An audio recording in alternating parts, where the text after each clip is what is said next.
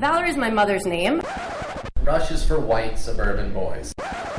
Anybody remember cassettes? My tumor was the Beyonce of uterine fibroids. This is the soundtrack series. The soundtrack series. The soundtrack series. Hey, everybody, this is the soundtrack series stories about songs, the soundtrack to our lives, part of the Infinite Guest Network from American Public Media. I'm Dana Rossi. Oi to the world! Ah, that's the song I couldn't think of. I was I was trying to think of this song for like an hour and a half, like 90 minutes. My life is hard. But just now, as I was doing this intro, for whatever reason, I remembered it. It just popped into my head. I don't know what that's about, but I'm glad it happened. Anyway, hello! This is the second to last episode of the Soundtrack Series podcast for 2014. Gotcha! I didn't. I know I didn't. Sorry about that.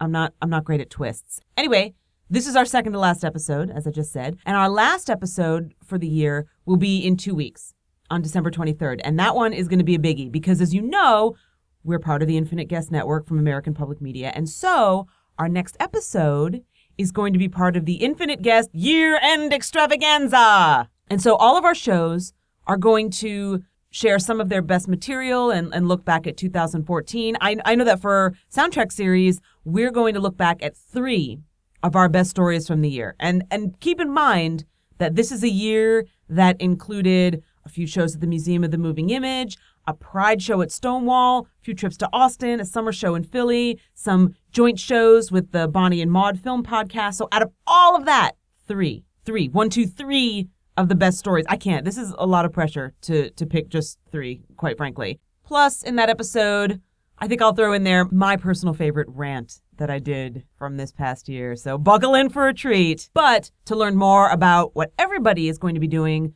for their year end episodes, follow Infinite Guest on Twitter, just at Infinite Guest. So remember 45 seconds ago, uh, when, when I was I started this whole episode by yelling Oi to the world in your ear. I, I wanted to say though, it's because I've been spending all day making a Christmas music playlist on Spotify. And I and and the reason I wanted to put that on and I couldn't remember what it was and, and that was bothering the crap out of me. But look at me. Look at me being elfin, making a Christmas playlist. And honestly, you know what? I'm just trying to keep busy. I I actually just a couple of days ago had an accident.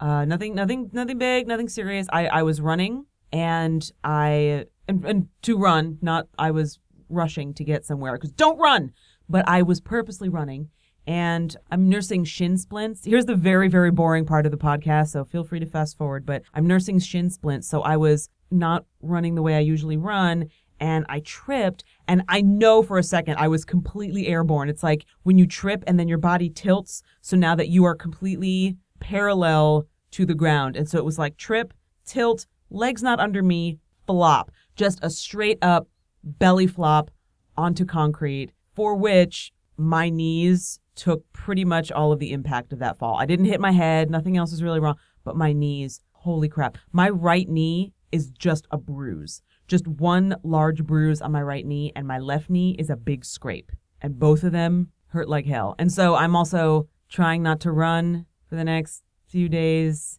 maybe week, and it's driving me bananas. So I'm making playlists, you know, so that when I'm ready to run again, I'll have all new ones.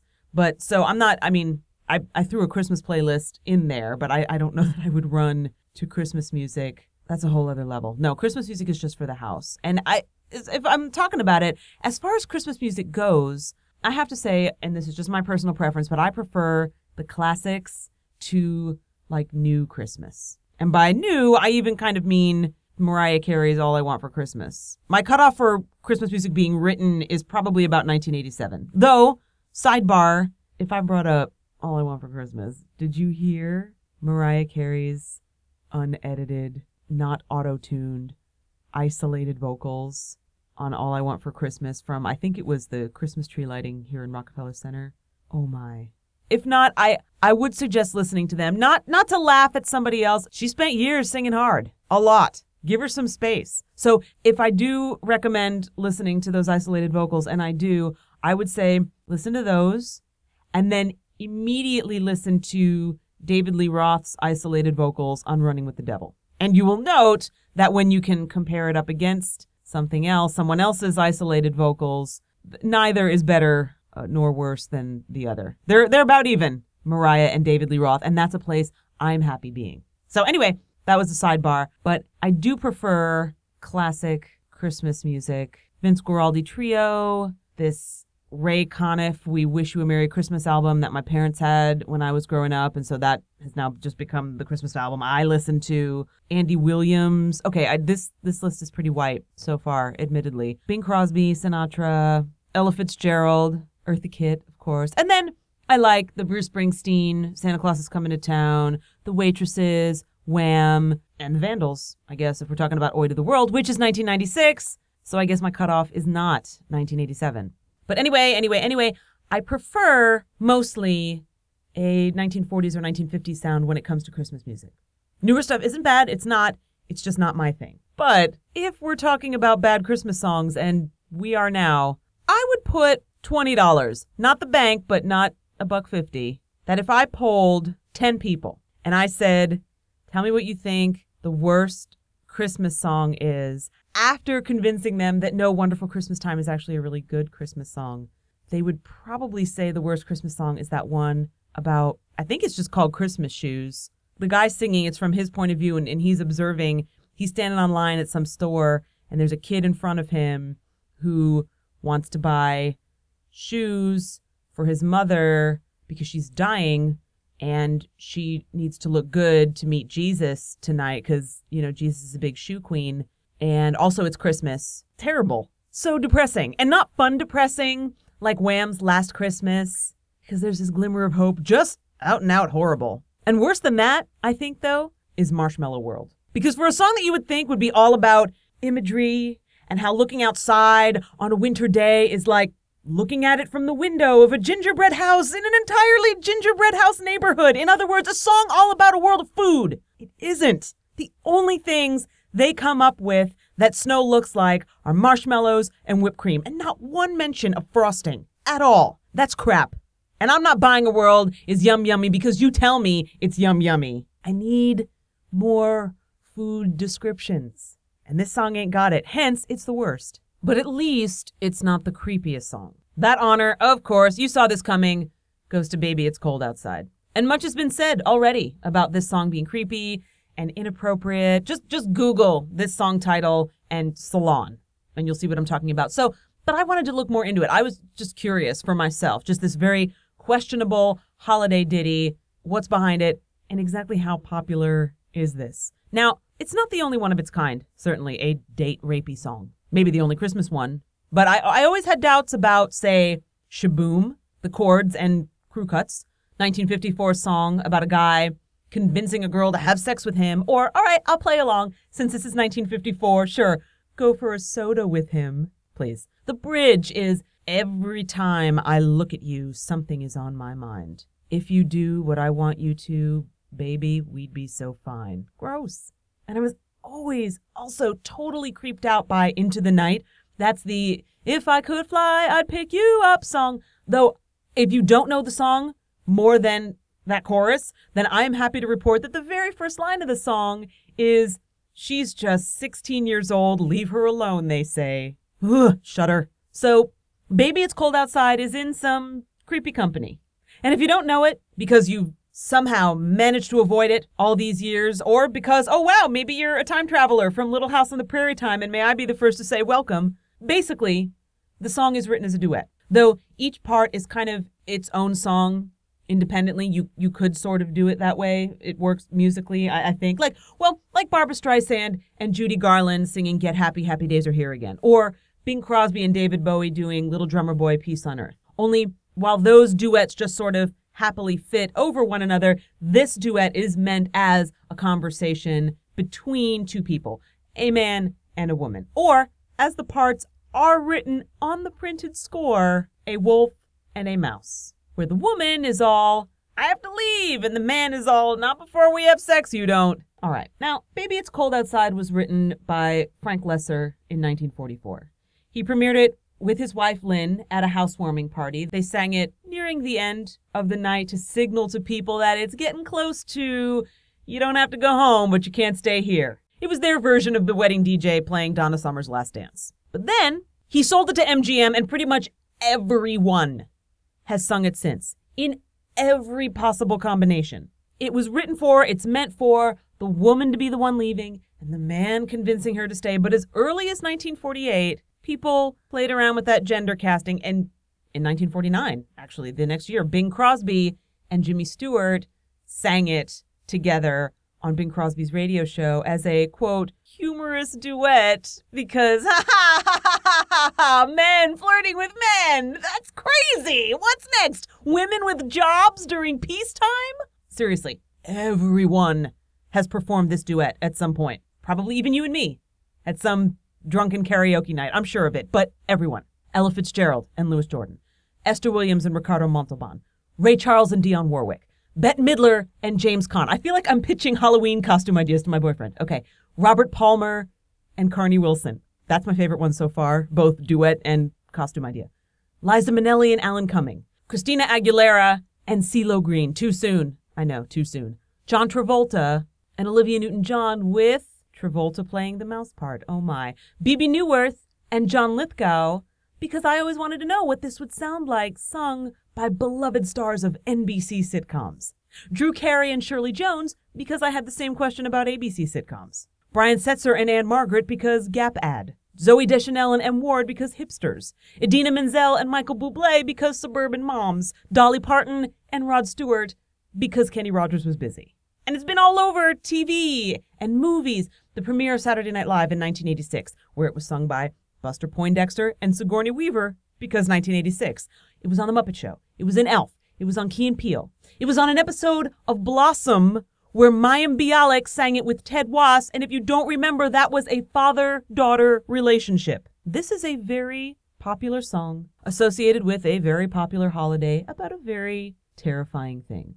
Coercion! If, if we're feeling Christmassy and we don't want to go that toe over to sexual assault. And while some might feel that people who think this song is questionable are reading too much into it, that the woman is just playing coy, it's totally harmless, she doesn't really have to leave. She's saying these things to drop hints. Fine. Then how is this? Why would she find this D-bag attractive in the first place? If we just go on the lyrics that she sings in the song as the mouse, there is no indication of an actual attraction based on her own words. The only things she indicates in the lyrics about enjoying her stay is that the evening was, quote, nice, and the wolf, the man, whatever, was, quote, grand. Mm, that is so, I'll call you.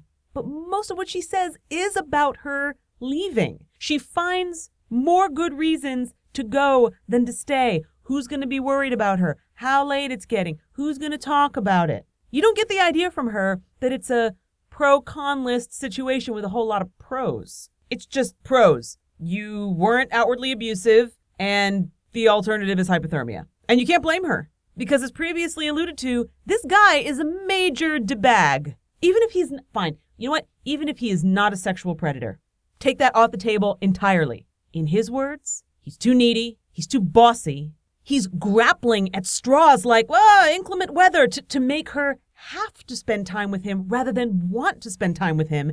And he is completely wrapped up in how her leaving will affect him. He says, How can you do this to me? And he says, What's the sense in hurting my pride? Gross! Gross. So even if it's not about coercion or anything inappropriate, it's at the very least about one person trying to politely get out of a situation with a really annoying, unattractive other person who just won't take no for an answer. And that's not very festive. And frankly, there are a million other songs I would rather hear Liza and Alan sing. Last year, ski shop encounter, most interesting. Had his number, but never the time. Most of 81 pass along those lines. So deck those halls, trim those trees, raise up cups of Christmas cheer. I just need to catch my breath. Christmas by myself this year. Yes, like this one. Yes, like Christmas wrapping by the waitresses. I'd hear anybody sing this song, and it's my go to for holiday karaoke. It's not, who am I kidding? It's that Barbra Streisand version of Jingle bells, where it's the question, where it's jingle bells. All right. Our story for this episode is from musician AK. AK grew up on movie sets because both of her parents work in film, but this is her story about the first time she appeared and sang in a feature film and why that song is not playing over the movie's end credits. Oh, I've got a home in the glory land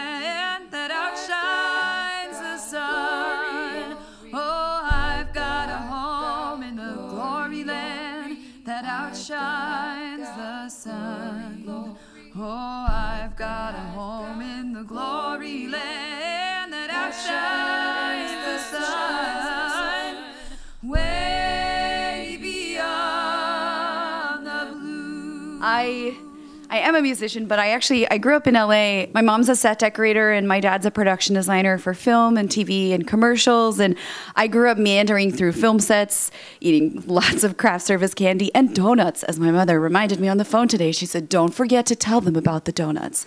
Um, lots of donuts and stealing markers from the art department for my projects, which I'm sure made everyone really happy.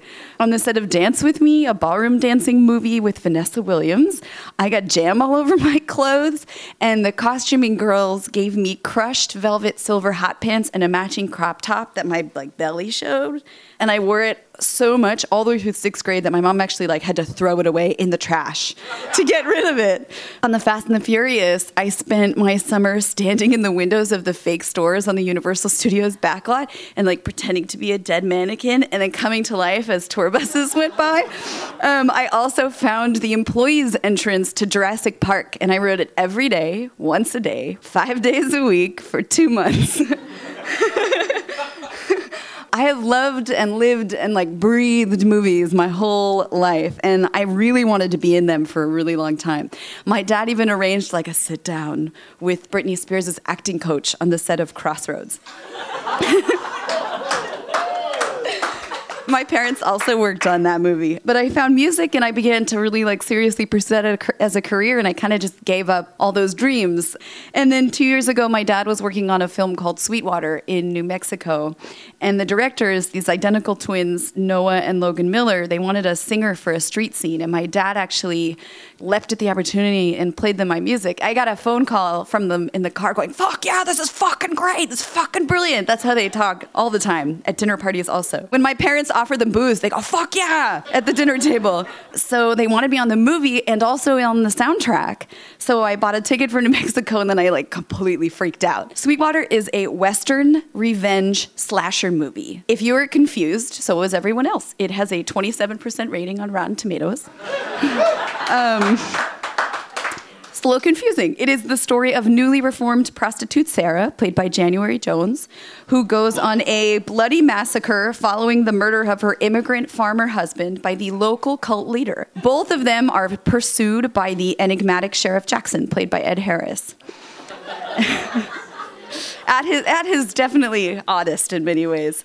In the scene I'm in, Sheriff Jackson arrives in Sarah's town to dispose of his predecessor, and in a beatdown worthy of a WWF TV special, the old sheriff is in packing, and I am called upon to sing and return the town to its normal street music self. Prior to the shoot, I spent five days frolicking New- in New Mexico with my dad, my new boyfriend at the time, Noah and Logan in January. Getting drunk with my dad and my boyfriend was an especially odd situation. We went swimming in Lake Abiquiu during a thunderstorm, and my dad never put his pants back on and rented me a car in his underwear the rest of the day with my new boyfriend. We drove into Ghost Ranch searching for a monastery that maybe brewed beer. It didn't. And we had a huge party with a lot of the cast and crew, and January made it her mission to get me drunk enough to play the piano and sing. And since Santa Fe is at 7,000 feet, that happened pretty much immediately. And we just, it was the warmest, friendliest cast and crew I've ever encountered probably because we weren't in LA. On the day of shooting, my dad and I drove together to my hair and makeup call at 5:30 in the morning on Bonanza Creek Ranch, which is 80,000 acres of high desert just outside of San Fran- uh, Santa Fe. And it is a fake western town right smack in the middle where they filmed Cowboys and Aliens and like a whole bunch of other things. The wind was blowing really hard. It was pitch black outside and the dust just kind of swirled around the headlights making it really hard to see. And finally, we spotted base camp. Floodlights were shining down on this small encampment of trailers and tents and pickup trucks, and it looked like a wagon trail in the middle of the night. In hair and makeup, everybody brought me coffee, told me how the day would go, and then brought me to the tiniest dressing room. And I put on my costume, which was 20 pounds of green velvet. By the way, it was August in New Mexico. And I then I just waited. Anyone who's ever worked on a movie or visited a set will tell you that there's this like mind-numbing amount of sitting around if you are not like a DP. You sit around while people respectfully disagree. You sit around and you watch the filming. You sit around and wait for the animal wranglers to show up. You sit around and wait while the scenes reset. You sit around while the actor says, Well, I really don't think my character would say that because I just took this screenwriting class. And, you know, it just goes on forever and ever and ever. And my movie experience up to that point can really be like summed up as art department child waiting for lunch. But suddenly I found myself waiting for like my turn and my scene, and everyone's wishing me good luck. And I didn't actually really get nervous until the close up shot came and it was time to sing. By then it was 3 p.m. I'd been in costume for eight hours. The sun was directly overhead. It was 100 degrees outside. So first the DP comes and like stares at me through three little sort of telescopic things and he like hollers out and lighting guys set up these 10 foot square things to reflect the light and block the light. Then they built a little track for the dolly shot and the track leads like right up to you and they say, don't miss your mark. But my mark is a rock and it's New Mexico and there's a lot of rocks. So I'm like, okay, fuck, I hope that's the right rock. I can't fucking move. So they build the dolly shot. The, there's like a little chair on top of the little train tracks that they built and a huge film camera. And the DP is sitting on the little chair looking through the film camera at you. And then everybody, like, these guys move it really slowly towards your face. And there's this black, bottomless, giant eye of a lens looking down at your soul. And you have to pretend to be totally normal, but also somebody else at the same time. And if you fuck up, 200 people are to have to wait while you do the whole fucking thing again, and it's totally terrifying. I was really proud of myself. I did two takes, and when I finished singing, the entire cast and crew like whistled and cheered. It was just the most amazing experience, and I felt really proud to be there. Such a professional. And then I had to do it 15 more times. They asked me to do two songs. One was a song for a scene where January stands topless in a river and shoots two guys. And the other one was for the closing credits. January was going to stand naked in front of a fire getting her revenge, but it was going to be my moment of glory, my song playing over the end of the movie the end of the credits. So a few months later, I walked into a studio in Van Nuys to record those two songs, and there were all these platinum and gold tapes along the wall for Megadeth and NOFX, And I thought, like, am I in the right place? But it turned out I was. And we recorded all the vocals while Noah and Logan, the directors, sat upstairs drinking beers, and every once in a while they would push a button on the intercom go, This is fucking awesome in my ear while I was singing. From there, the producer took my like folky little country song and like turned it up to 11. When I got final tracks a few days later, I squeed like I'd been asked to junior prom. The sound was so epic as far as folk music goes. And it was going to be played in movie theaters and people were going to see it. And all those people who were terrible me in high school were going to see it too. And they're going to be like, what is this glorious music? I went really far. If I learned anything from my time on the set of Crossroads, Stigmata, Powder, it's that not all dreams of success come true. A month or so later, I got a call from the directors. Another dad had outdadded my dad. A backer of the film stipulated that his son's country song was to be used over the closing credits. But maybe here, with all of you, this can be my second chance. This song can go out into the world, and who knows, maybe you'll watch Sweetwater on Netflix and judge the final song a little bit. Just, just a little bit, just for me. Thanks.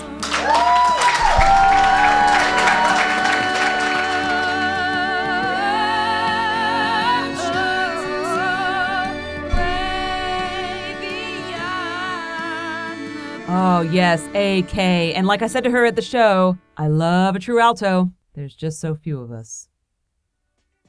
And that's it. That's our episode for this go round. This has been the soundtrack series. And as I was telling you before, our next episode on December 23rd is part of the Infinite Guest Year End Extravaganza. A look back at 2014 with three of our favorite stories from an incredible year. And as always, you can find us on Stitcher. You can find us in the American Public Media section on iTunes. Follow us on Twitter. Find us on Facebook. We are everywhere. This has been the Soundtrack Series, part of the Infinite Guest Network from American Public Media. Thanks for listening.